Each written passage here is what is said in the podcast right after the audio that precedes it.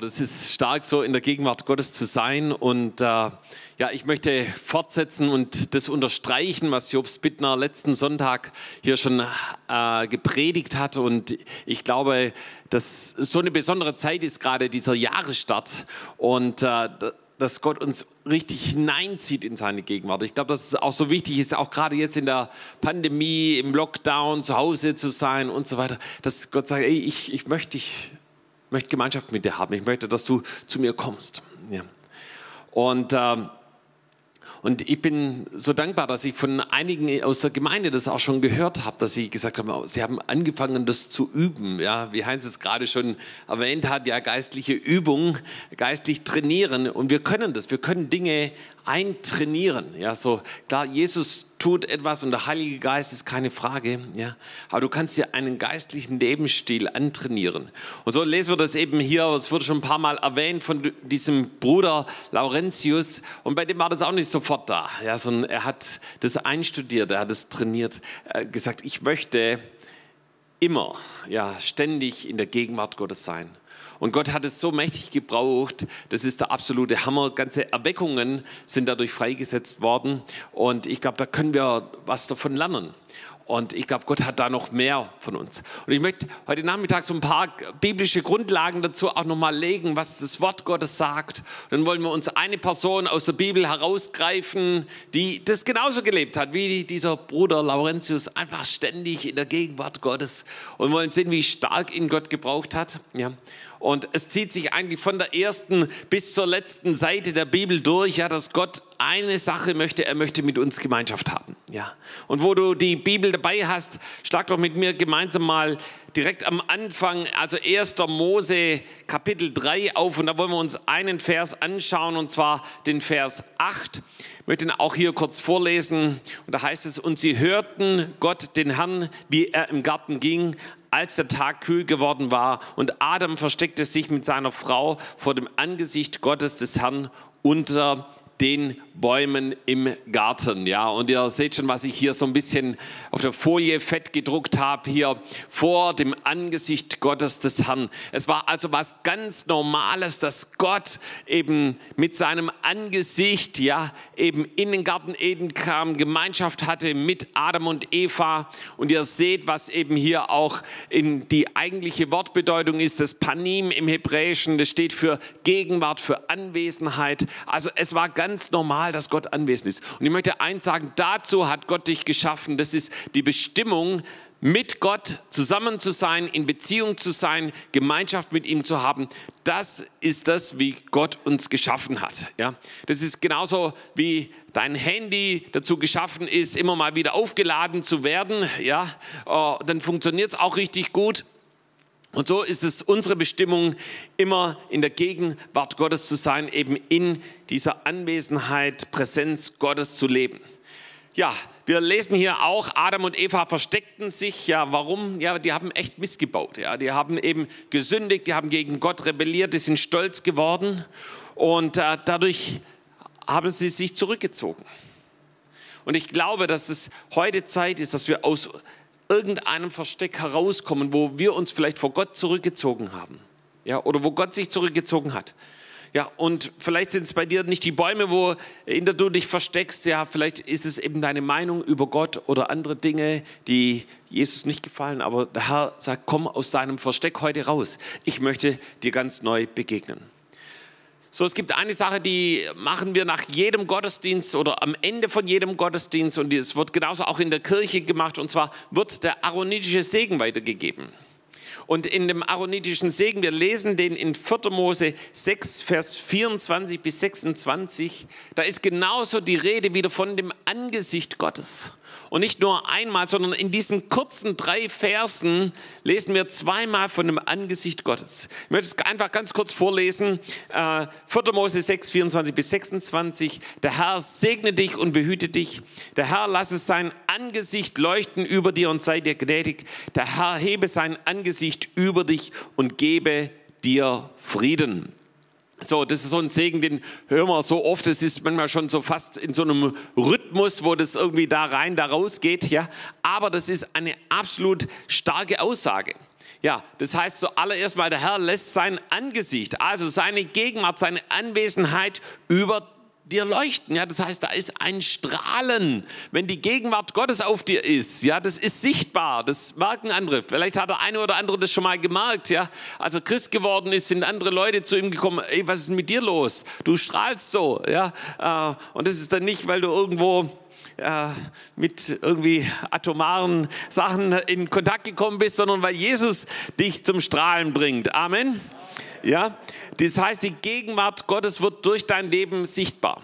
Ja, und ähm, ja, ich habe schon gesagt, es ist zweimal hier erwähnt und es ist der absolute Hammer, ja, und äh, er hebt sein Angesicht über dir. Und ich möchte dir noch eine zweite Übersetzung zeigen. Und zwar äh, Neues Leben Übersetzung, Neues Leben Bibel, ja. Da heißt es, der Herr segnet dich und behütet dich. Der Herr wende sich dir freundlich zu. Ja, ist das nicht eine Hammerzusage? Ja, dass Gott sagt, ich, ich möchte mich den ganzen Tag dir freundlich zuwenden. Der Herr sei dir besonders nahe. Ja, hey, guck mal, dieser Segen, der Herr sei dir besonders nahe an jedem Gottesdienst, egal wo du bist, ja, in der TOS Gottesdienst, evangelischen Gottesdienst wird es ausgesprochen. Ja? Gott sei dir besonders nahe und er gebe dir Frieden. Und ich glaube, das möchte Gott. Jesus möchte dir besonders nahe sein in dieser Woche, besonders dich segnen, ja, besonders Zeit mit dir verbringen. Und ganz egal, ob das in deinem Alltag ist, bei der Arbeit, beim Homeoffice, beim Homeschooling, beim Studieren, wo immer du bist, Gott sagt, ich segne dich mit meiner Gegenwart. Und das ist auch die Zusage, die Jesus uns gibt. Und kurz bevor Jesus in den Himmel aufgehoben wurde, äh, spricht er zu seinen Jüngern in Matthäus 28, Vers 20 und sagt, ich bin bei euch alle Tage bis an der Weltende. Ja? Hey, was für eine Zusage. Was für eine ermutigende Zusage, auch gerade jetzt in, in schwierigen Zeiten, in Zeiten von der Pandemie, also sagen, ey, Jesus, ich danke dir, du bist bei uns. Ja, du, äh, hat sie nicht irgendwie verabschiedet und sagt, okay, komm, ich lasse euch jetzt. Ja, nee, er sagt, ich bin bei euch alle Tage bis an der Weltende. Ja, Paulus schreibt darüber in 2. Korinther 13, Vers 13, die Gnade unseres Herrn Jesus Christus, die Liebe Gottes und die Gemeinschaft des Heiligen Geistes sei mit euch allen. Das heißt, wir können ständig, beständig Gemeinschaft mit dem Heiligen Geist haben. Wir können immer mit ihm zusammen sein. Der Heilige Geist erlebt es, wenn wir Gemeinschaft mit ihm haben. Ja, und im zweiten Korinther lesen wir weiter darüber im Kapitel 3, Vers 17 und 18. Der Herr ist Geist, wo aber der Geist des Herrn ist, da ist Freiheit. Hey, und ich möchte eins sagen, wenn du beständig in der Gegenwart Gottes lebst, dann kommst du in eine neue Freiheit hinein. Ja. Hey, das macht dich frei von jeder Abhängigkeit von Menschen. Ja, das macht dich frei von allen Zwängen. Das macht dich frei von allen Ängsten. Ja, das macht dich frei von jeder Gebundenheit. Und du kommst in eine neue Freiheit hinein. Das ist, wenn wir beständig mit ihm und in ihm leben. Und dann geht es weiter. Nun aber schauen wir alle mit aufgedecktem Angesicht die Herrlichkeit des Herrn wie in einem Spiegel. Ja. Was bedeutet das? Aufgedecktes Angesicht. Da ist wieder hier die Rede von Angesicht. Ja. So diesmal ist es hier unser Angesicht zuerst mal gemeint. Ja, das heißt, da ist kein Schleier und keine Decke mehr drüber. So in diesem Kapitel ist die Rede von eben einer Decke, die über dem Volk Israel ist. Ja, aber das Gott sagt, über jedem, der zu Jesus kommt, wird diese Decke weggenommen. Und du, du kannst Jesus erleben. Und ich kann dir sagen, das passiert, wenn du heute dein Leben Jesus gibst, da wo du ihn noch nicht kennst. Da wo du heute zu ihm kommst, da wird er eine Decke wegnehmen und du wirst auf einmal mal, wow, ich wusste gar nicht, dass es so eine geistliche Welt gibt. Und dass ich so Gott erleben kann, die Herrlichkeit des Herrn, wie es hier heißt, wie in einem Spiegel. Das heißt, dass es ganz real wird. Vermutlich hat sich jeder von uns heute schon irgendwo mal in einem Spiegel gesehen. Ja? Und äh, und so real kannst du die Gegenwart Gottes erleben. Wie geht es weiter? Und wir werden verklärt in sein Bild von einer Herrlichkeit zur anderen. Ja, das heißt, du schaust dich dann nicht einfach nur an, sondern es ist etwas, wo Gott anfängt, dich zu verändern. Ich kann dir eins sagen, die Gegenwart Gottes verändert uns. Es verwandelt uns in das Bild von Jesus. Es verwandelt uns in seinen Charakter. Es verwandelt uns in seine Liebe, in seinen Frieden, in seine Freude, die er für uns hat. So, dann nur ein paar Verse weiter im Kapitel 4 Vers 6 lesen wir, denn Gott sprach, Licht soll aus der Finsternis hervorleuchten. Der hat einen hellen Schein in unsere Herzen gegeben, dass durch uns entstünde die Erleuchtung zur Erkenntnis der Herrlichkeit Gottes in dem Angesicht Jesu Christi. Also manchmal habe ich mich schon gefragt, wie kann jemand sowas formulieren? Ähm, aber da steckt eine Hammer-Aussage da drin. Ja? Das heißt, aus der Finsternis kommt ein Licht, ein heller Schein hervor. Und das ist die Rede von unserem Herzen. Und wisst ihr, manchmal ist unser Herz, wenn es nicht erlöst ist, wenn da nicht das Blut Jesu drin ist, ja, dann ist es richtig finster. Die Bibel spricht davon, von Jugend auf, ja, ist da Schuld und Sünde in unserem Leben. Und wir brauchen das Licht, wir brauchen Jesus, wir brauchen seine Vergebung. Und wenn seine Liebe und seine Vergebung in unser Herz hineinkommt, dann fängt da was an zu strahlen, dann kommt dieser helle Schein. Und die, dieser helle Schein, der bringt Licht hinein und auf einmal erkennst du, wer und wie Jesus wirklich ist. Ja? Und da ist jetzt die Rede von dem Angesicht Jesu Christi. Ja, das heißt vor seiner Gegenwart, seiner Anwesenheit es kommt diese Herrlichkeit, ja, diese besondere Gegenwart Gottes. Und das ist das, was, was Gott tun möchte. Es ist wie wenn er eine Lampe in uns anzündet und wir auf einmal anfangen, für ihn zu brennen, ja. Und dieses Brennen, das wird wie ein Lauffeuer, ja. Und das wird wie zu einem Flächenbrand, zu einer Erweckung. Und ich glaube, das brauchen wir hier in Deutschland, dass sich die Gegenwart Gottes so ausbreitet, dass Menschen unter die Gegenwart Gottes, unter die Kraft Gottes kommen und Gott erleben, wie, das, wie sie das noch nie erlebt haben. Und ihr Lieben, darauf können wir uns hundertprozentig verlassen. Das sind also biblische Zusagen, die Jesus uns gibt, die das Wort Gottes uns gibt. Und darauf können wir uns stellen und sagen, ja, ich danke dir, Jesus, dass ich dazu bestimmt bin, Gemeinschaft mit dir zu haben. Und nicht nur besondere Gemeinschaft, vielleicht morgens, wenn ich bete oder so, sondern nein, den ganzen Tag über kann ich es trainieren, mit Gott zusammen zu sein. So, und äh, es gibt zwei Voraussetzungen, die du dazu brauchst, um wirklich Gott zu erleben ja, in seiner Gegenwart, beständig in seiner Gegenwart zu sein. So, und die erste, das ist die absolut wichtigste Voraussetzung. Und da möchte ich mal, dass ihr die, die Folie dazu einblendet. Das ist Jesus, ja.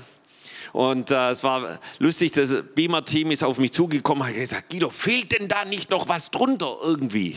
Dann habe ich gesagt, nee, da fehlt nichts, ja ja, weil Jesus reicht aus, ja, Jesus reicht aus. Komm, lass uns Jesus mal einen Applaus geben. Jesus reicht aus.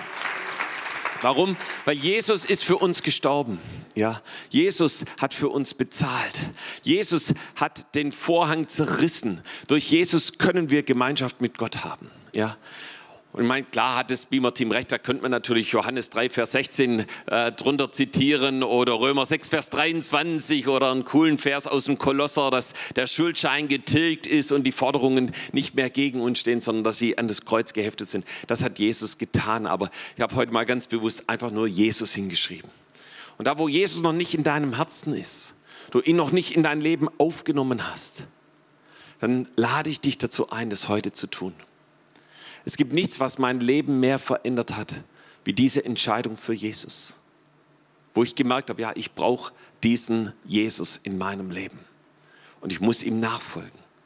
Ja, so ich wusste viel über, ich bin im christlichen Elternhaus groß geworden. Leute, ich, meine Oma hat mit mir die Bibel gelesen. Jeden Tag. Ja, jeden Tag. Jeden Tag. Ja, jeden Tag gebetet, jeden Tag gesungen. Ja, also es war nicht so, dass ich das nicht kannte. Ja, aber trotzdem habe ich Jesus nie erlebt. Ich habe Jesus nie in mein Herz eingeladen. Und deshalb muss, und ich wusste, es muss der Tag kommen. Aber wenn dieser Tag kommt, Guido, dann heißt es, klare Sache zu machen, Klarschiff zu machen. Und da gab es Kompromisse in meinem Leben. Und ich wusste genau, Guido, dann ist Schluss mit den Kompromissen. Ja, dann heißt es, Jesus ganz nachzufolgen. Aber ich war so dankbar für die Evangelisation, bei der das war. Da habe ich meine Hand gehoben am Ende nach der Predigt, wo der Aufruf war. Er sagt, ja, ich möchte mit Jesus leben. Dann hat der Pastor mit mir gebetet und ich habe Jesus in mein Leben eingeladen. Ich habe richtig gespürt, wie Jesus in mein Leben gekommen ist. Und ich kann nur sagen, von dem Tag an ist mein Leben anders verlaufen. Ja. Seit dem Tag sehe ich eine rote Linie in meinem Leben, die Jesus gezogen hat, einfach weil er in mir lebt und weil ich mit ihm Gemeinschaft habe und weil ich ihm nachfolge. So, das ist die zweite Voraussetzung ist ein Hunger zu haben und ein Durst zu haben. Ja, und das, ihr seht, da steht dann auch ein bisschen mehr da, da, dazu. Ja, äh, da habe ich natürlich Psalm 42, Vers 2 äh, bis 3 hier dazu geschrieben. Wie ein Hirsch lechzt nach frischem Wasser, so schreit meine Seele Gott zu dir. Ich weiß nicht, ob du schon mal zu Gott geschrien hast. So in Psalmen lesen wir das oft. Gott, ja, ein Schreien, ja, ein Verlangen. Gott, mir reicht es nicht. Ja. Ja. Da fällt mir gerade eine Geschichte ein. Wir hatten mal zwei Leute hier in der Gemeinde, die, die, die haben das praktiziert, die haben richtig zu Gott geschrien. Ja.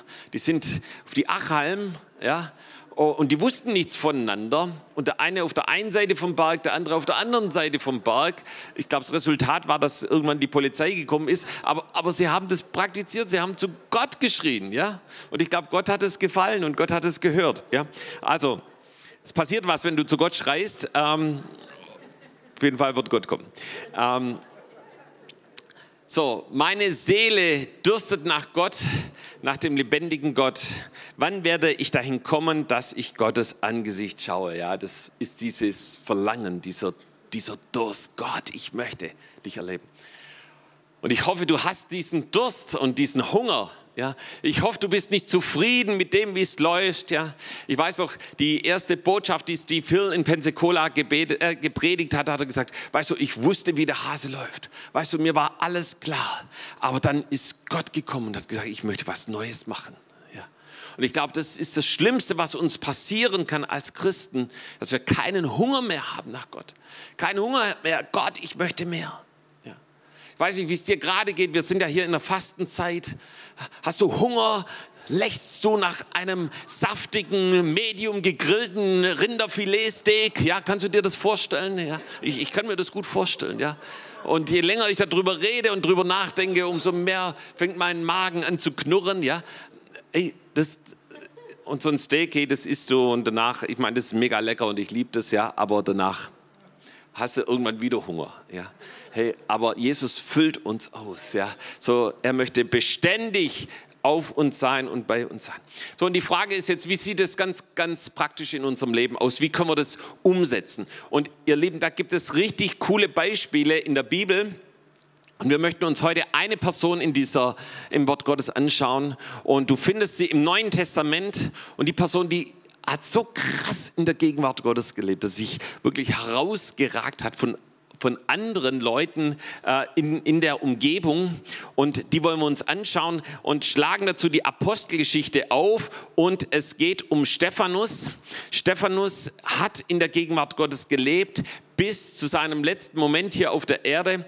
Und wir werden uns uns anhand seines Lebens anschauen, wie die Worte, die wir gerade gelesen haben, die Verheißungen, die Zusagen Gottes, wie sie Realität werden in seinem Leben und natürlich auch Realität werden können in unserem Leben.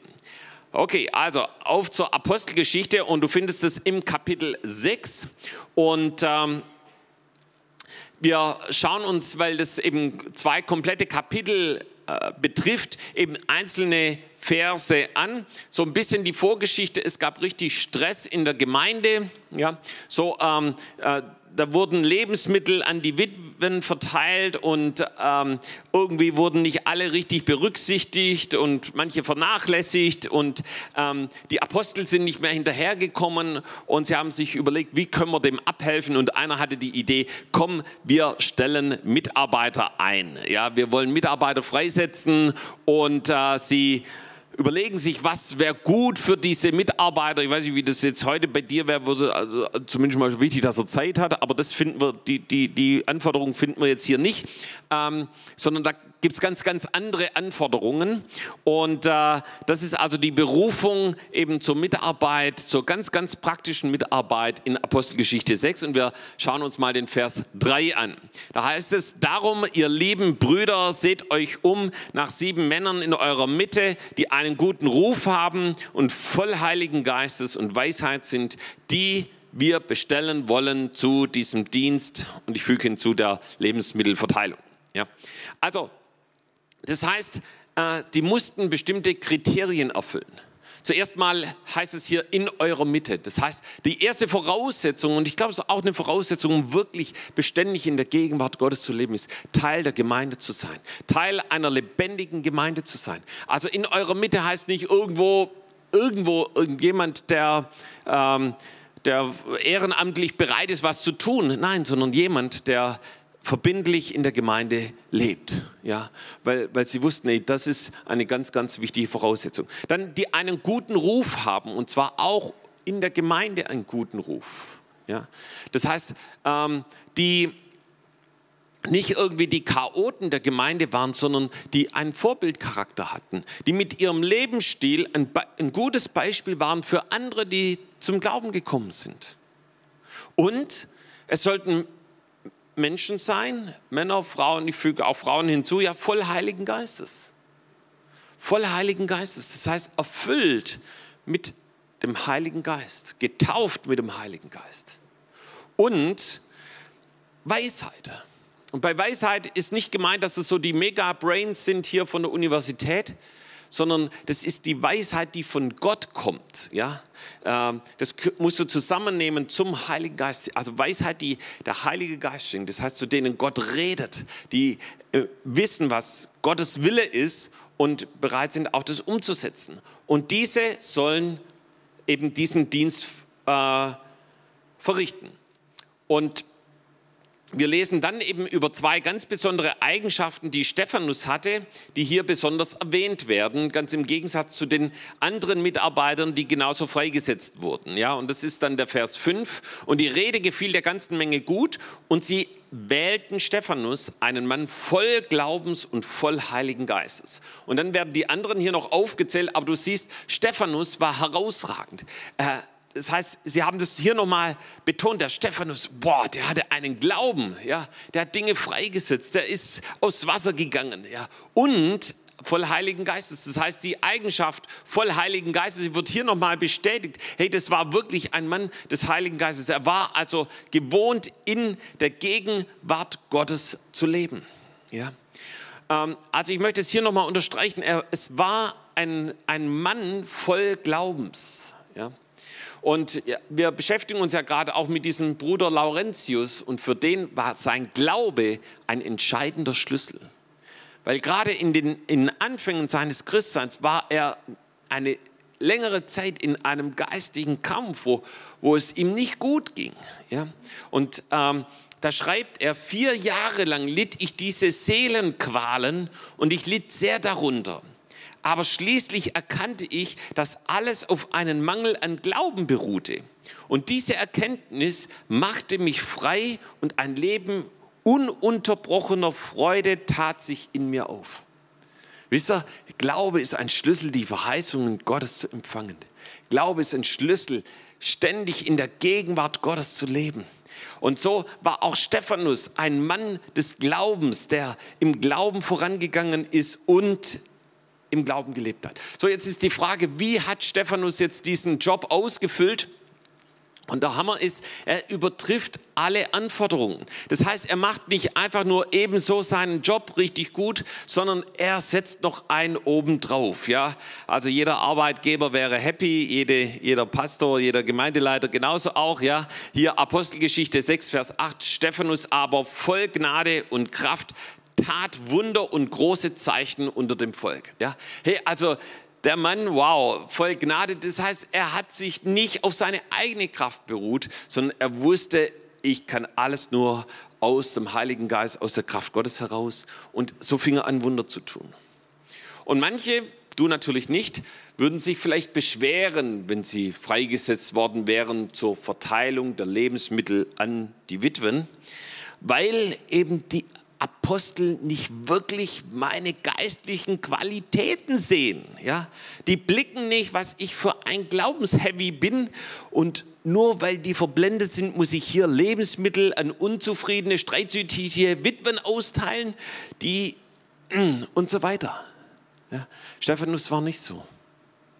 genauso wie wir es von diesem Bruder Lorenz gehört haben, der hat sich nicht beschwert, dass er in der Küche arbeiten musste, obwohl das jetzt nicht gerade so sein Lieblingsjob war.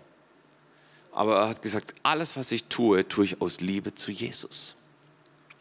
Und ich glaube, dass, so war das auch bei Stephanus. Er hat gesagt, Gott, ich danke dir, dass du mir hier, dass du mich berufen hast, ganz praktisch Lebensmittel zu verteilen, weiterzugeben. Und ich stelle mir das dann so vor, dass er zu einer Witwe kommt und sie fängt an zu jammern, oh, mir tut mein Rücken weh. Und er sagt, ey, kein Problem, komm, ich lege meine Hand auf und dann ist sie geheilt worden. Und es hat wahrscheinlich nicht nur Rückenschmerzen, sondern ich glaube, das sind richtig krasse Zeichen und Wunder passiert. So wir lesen hier von großen Zeichen und Wunder, die durch seinen Dienst passiert sind. Und das ist passiert. Warum? Weil Stephanus jemand war, der ständig in der Gegenwart Gottes gelebt hat. Das nicht nur im Gottesdienst, sondern ganz praktisch hier, wir lesen das im Volk, ja, das heißt Zeichen und Wunder an dem Ort, wo er war, unter dem Volk, ganz normal im Alltag. Und ich, ich glaube, Gott möchte das machen. Ich bin so dankbar, ich war, hatte früher äh, Christus, der jetzt in Griechenland ist, äh, als Missionar, er war früher in, in unserer Zellgruppe und es war so cool, jeden Dienstag, wenn er in die Zellgruppe kam, hat er gesagt, Guido, darf ich was erzählen? Ja. Ja? Und da hat er in einer Firma gearbeitet, ja, in einer großen Fabrik und hat jedes Mal erzählt, wie Leute zu ihm gekommen sind und gesagt, kannst du, Christus, kannst du für mich beten? Ja, der war in der ganzen Firma bekannt, dass er für Heilung betet. Und bevor die Leute zum Arzt sind, sind sie immer zuerst zu Christus gegangen und der hat für sie gebetet und es sind Zeichen und Wunder passiert. Weißt du, das ist die Gegenwart Gottes äh, an dem Ort, wo ich bin. Und es ist ganz egal, wo das ist, ob das in der Fabrik ist, wo auch immer. So, wir gehen einen Schritt weiter. Wir wollen uns anschauen hier, unser lieber Stephanus, der kommt jetzt in, die, in einen Konflikt hinein, eine Konfliktsituation. Ja, ähm, wir lesen das hier so ab Vers 8, ja, äh, wie eben manche, ich denke mal, voller Neid und Eifersucht, ja, dass Gott ihn so stark gebraucht und dass er vielleicht sind viele zu ihm hingekommen, wie auch immer das war, aber es gab einige, die da gegen ihn waren und die ihn dann vor den Hohen Rat gestellt haben. Und dann lesen wir in Vers 10, doch sie vermochten nicht zu widerstehen der Weisheit und dem Geist, in dem er redete. Ja. Das heißt, durch das, dass Stephanus gewohnt war, in der Gegenwart Gottes zu leben, hat der Heilige Geist ihm Worte in den Mund gelegt. Ja. Weisheit, die von Gott kommt. Und er wusste, wie er ihnen antwortet. Dann in Vers 15 lesen wir, und alle, die im Rat saßen, blickten auf ihn und sahen sein Angesicht wie eines Engels Angesicht. Ey Leute, ich würde, wollte diesen Stephanus gerne mal sehen, wie, wie der ausgesehen hat, wie ein Engel. Ja? Und, ähm, ja, und weißt du, da ist genau das, was wir vorhin im Korintherbrief gelesen haben. Ja? was ich so ein bisschen versucht habe, euch zu erklären. Hier siehst du, wie das lebendig wird, ja, wie das Stephanus erlebt hat. Ein Strahlen auf seinem Gesicht. Ja. Er vertraut auf den Heiligen Geist und kann die von ihm inspirierte Rede und Antwort stehen. Keiner kann ihm widerstehen, weil die Gegenwart Gottes wie ein Schutzmantel um ihn herum ist. Und alle sehen das Strahlen, die Freude, den Frieden, den der Heilige Geist in ihm hervorbringt. Ja. Was für ein gewaltiges Zeugnis auch gerade für die anderen. Und dann kommt er zu Wort. Und das ist der absolute Hammer. Wir kommen dann in das Kapitel 7 und da ist die Rede des Stephanus ja, abgebildet. Und ich bin so dankbar heute für die Lesung von Thomas und äh, da hat er ein, Teil aus, aus dieser Rede herausgenommen. Vielleicht könnt ihr euch noch erinnern, eben mit Mose, der äh, vor dem Dornbusch ist und seine Berufung empfängt. Vielleicht kannst du dich noch erinnern, wie detailliert diese Rede war, wie detailliert er über Mose Bescheid wusste. Ja. Und, ähm, und an dieser Rede, wir, wir, ich, du kannst sie gern mal durchlesen, äh, macht er eine spontane Abhandlung, angefangen von Abraham über Isaak, Jakob, Josef, Mose, Josua, bis hin, wo er Jesaja 66, Vers 1 und 2 zitiert. Das heißt, Stephanus war ein Mann des Wortes Gottes. Er war mit dem Wort Gottes sehr vertraut. Er liebte die Torah und genauso auch die Propheten. Und das bringt uns auch in die Gegenwart Gottes, das Wort Gottes. Und so war das auch hier bei dem Bruder Lorenz aus diesem Büchlein so. Es wird berichtet, dass er die Bibel jedem anderen Buch vorzog und es liebte, das Wort Gottes zu lesen und in sich aufzunehmen. Zitat für Bruder Lorenz war die Bibel die Grundlage und der Mittelpunkt aller Lektüre. Er stellte das Evangelium über jedes andere Buch, denn in den schlichten, reinen Worten Jesu Christi fand sein Glaube die beste Nahrung. So, das heißt das Wort Gottes, ja. Ja, das gibt so viele Beispiele, ja, Psalm 1 oder Josua 1, ja, dass wir äh, und ständig in dem Wort Gottes sein sollen. Ja, das Wort Gottes bringt uns einfach in die Gegenwart Gottes. So, wir lesen weiter. Apostelgeschichte 7, Vers 55 und 56. Er aber, also Stephanus, voll Heiligen Geistes, sah auf zum Himmel und sah die Herrlichkeit Gottes und Jesus stehen zur Rechten Gottes und sprach, siehe, ich sehe den Himmel offen und den Menschensohn zur Rechten Gottes stehen. Und ist das nicht der Hammer? Also, du musst dir vorstellen, der steht vor Gericht. Ja, also das ist wie, wenn wir hier in der Doblerstraße uns rechtfertigen müssten für irgendwie was, ja, äh, so eine Situation. Aber da kommt auf einmal so die Herrlichkeit Gottes, das sagt, Leute, ich sehe den Himmel offen, ja, und Jesus zur Rechten Gottes steht. Und das hat dann irgendwie dazu geführt, dass manche nicht so happy darüber waren und äh, sie sich dann entschlossen haben, unseren lieben Stephanus äh, zu steinigen. Ja? ähm, weil eben so viel Neid und Eifersucht in ihnen war. Und auch dann kommen wir praktisch jetzt zu den letzten Worten äh, des Stephanus.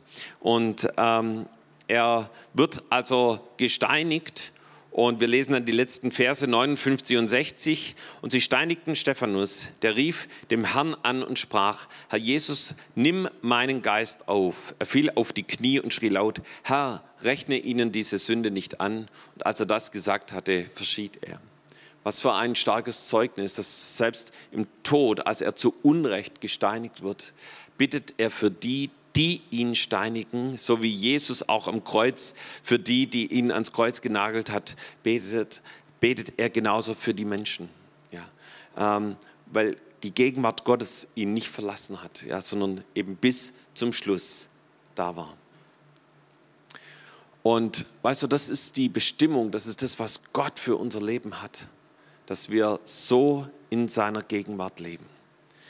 Ich möchte hier noch an der Stelle eine eine kleine Achtung, eine kleine Warnung ausgeben. Ähm, und zwar anhand von einer Geschichte aus dem Alten Testament.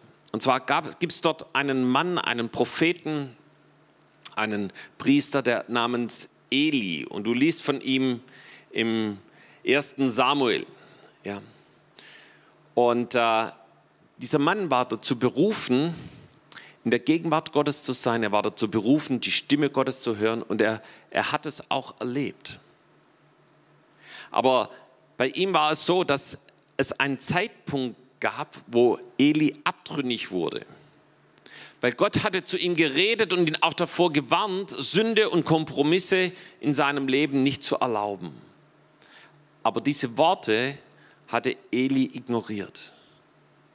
Und nun sagte ein Prophet, der namentlich gar nicht erwähnt wird, ja, da heißt es nur, es kam aber ein Mann Gottes zu Eli. Der fing an, über ihm prophezeien. Und er sagt etwas, und das möchte ich dir hier kurz vorlesen. Das steht in 1 Samuel 2, Vers 30. Da heißt es, darum spricht der Herr, der Gott Israels, ich hatte gesagt, dein Haus und deines Vaters Haus sollten immer da vor mir einhergehen. Aber nun spricht der Herr, das sei ferne von mir, sondern wer mich ehrt, den will ich auch ehren. Wer mich aber verachtet, der soll wieder verachtet werden.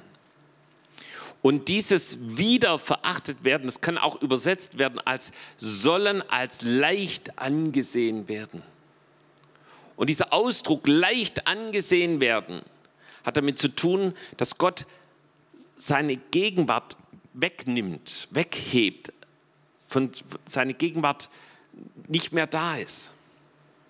Und es bedeutet nicht, dass ein Mensch verdammt wird, aber das bedeutet, dass er in der Kraft seines eigenen Fleisches weitergehen muss. Und Gott sagt damit zu diesem Eli, ich beabsichtige, dein Haus zu segnen, dich zu begünstigen, aber du hast mich verachtet, indem du der Sünde gegenüber sanft geworden bist und deinen Begierden erlaubt hast, mich zur Seite zu schieben. Nun werde ich meine Gegenwart von dir nehmen. Und ihr Lieben, viele Leute kommen mit großen anfänglichen Begeisterung zum Glauben an Jesus. Aber dann kann es passieren, dass es zur Zeit verflacht, der Eifer weniger wird und sie anfangen, den Herrn zu vernachlässigen. Sie schätzen das Wort Gottes gering und, und wenden sich ein bisschen zurück zu ihrem alten, sündigen Wegen. Doch sie glauben immer noch, dass Gottes Gegenwart bei ihnen bleibt. Aber dem ist nicht so. Das ist eine Lüge, eine Illusion. Die Bibel macht es klar, wenn du ihn verlässt, wird er dich auch verlassen. Lieben, ich glaube, dass heute auch ein Zeitpunkt ist, gerade da, wo du denkst, wo ist die Gegenwart Gottes? Ich habe die Gegenwart Gottes schon lange nicht mehr erlebt. Wenn du das Wort Gottes verachtest, das, was Gott gesagt hat, wo Gott zu dir geredet hat, du das zur Seite geschoben hast, dann kann sein, dass die Gegenwart Gottes von dir gewichen ist. Aber Gott sagt, ich rufe dich zurück in meine Gegenwart. Ich rufe dich zurück, dass du zu mir kommst. Und weißt du, Gott liebt es, wenn wir zu ihm kommen. Gott ist nicht jemand, der uns verdammt, sondern der uns zu sich hinzieht. Und ich bin so dankbar, dass ich das selber erlebt habe. 2005 hat Gott mich zu sich hingezogen. Ich hatte gar nicht die Erwartung, dass es passiert, aber ich habe eine einfache Entscheidung getroffen. Ich möchte mehr Zeit mit Gott verbringen. Wir hatten eine Gebetskonferenz und die haben von Zeichen und Wundern erzählt, wenn, wenn wir bei Gott sind, Zeit mit Gott verbringen, im Gebet vor ihm sind. Und so entschloss ich mich damals, eine spezielle Zeit mit dem Herrn zu verbringen. Und ich fing an zu beten und Gott suchte mich heim. Ich begegnete wirklich der Herrlichkeit, so wie das hier im Korintherbrief und an anderen Stellen steht, ja, der Herrlichkeit Gottes. Und es hat mich so geflasht, weil ich das gar nicht erwartet hatte, dass ich die Woche drauf wieder diese spezielle Gebetszeit genommen habe. Und, und Gott kam wieder in mein Zimmer und hat mich besucht, mich heimgesucht. Und so ging das Woche für Woche. Und ich wusste schon, ich sah so mein, die Tür meines Gebetszimmers, war auch unser Schlafzimmer damals, ja. Und ich wusste, wenn ich da jetzt durchgehe, da wartet Gott auf mich. Und so bin ich Gott begegnet. Und ich kann dir sagen, das hat mein Leben so verändert wie nichts anderes. Ja. Kannst die Leute fragen hier in der Gemeinde, die mich damals auch schon kannten. Und es hatte, die Gegenwart Gottes hatte eine Auswirkung auf mein Leben. Das heißt, Gott fing an, mich in der Gemeinde zu gebrauchen. Ich war damals auch schon in der Leiterschaft, aber Gott hat mich nochmal auf ganz andere Art und Weise gebraucht. Und, und ich habe gedacht, wow, was passiert hier? Und dann war ich damals noch selbstständig, habe äh, Programmiersprachen unterrichtet, ja. Und, ähm, und auf einmal fing Gott mich an zu segnen mit Aufträgen, von denen habe ich davor nur geträumt habe Projekte bekommen, Programmierprojekte und Trainingsaufträge äh, und ich weiß nicht was alles. Und ich habe gedacht, was passiert hier? Aber es war einfach die Gegenwart Gottes.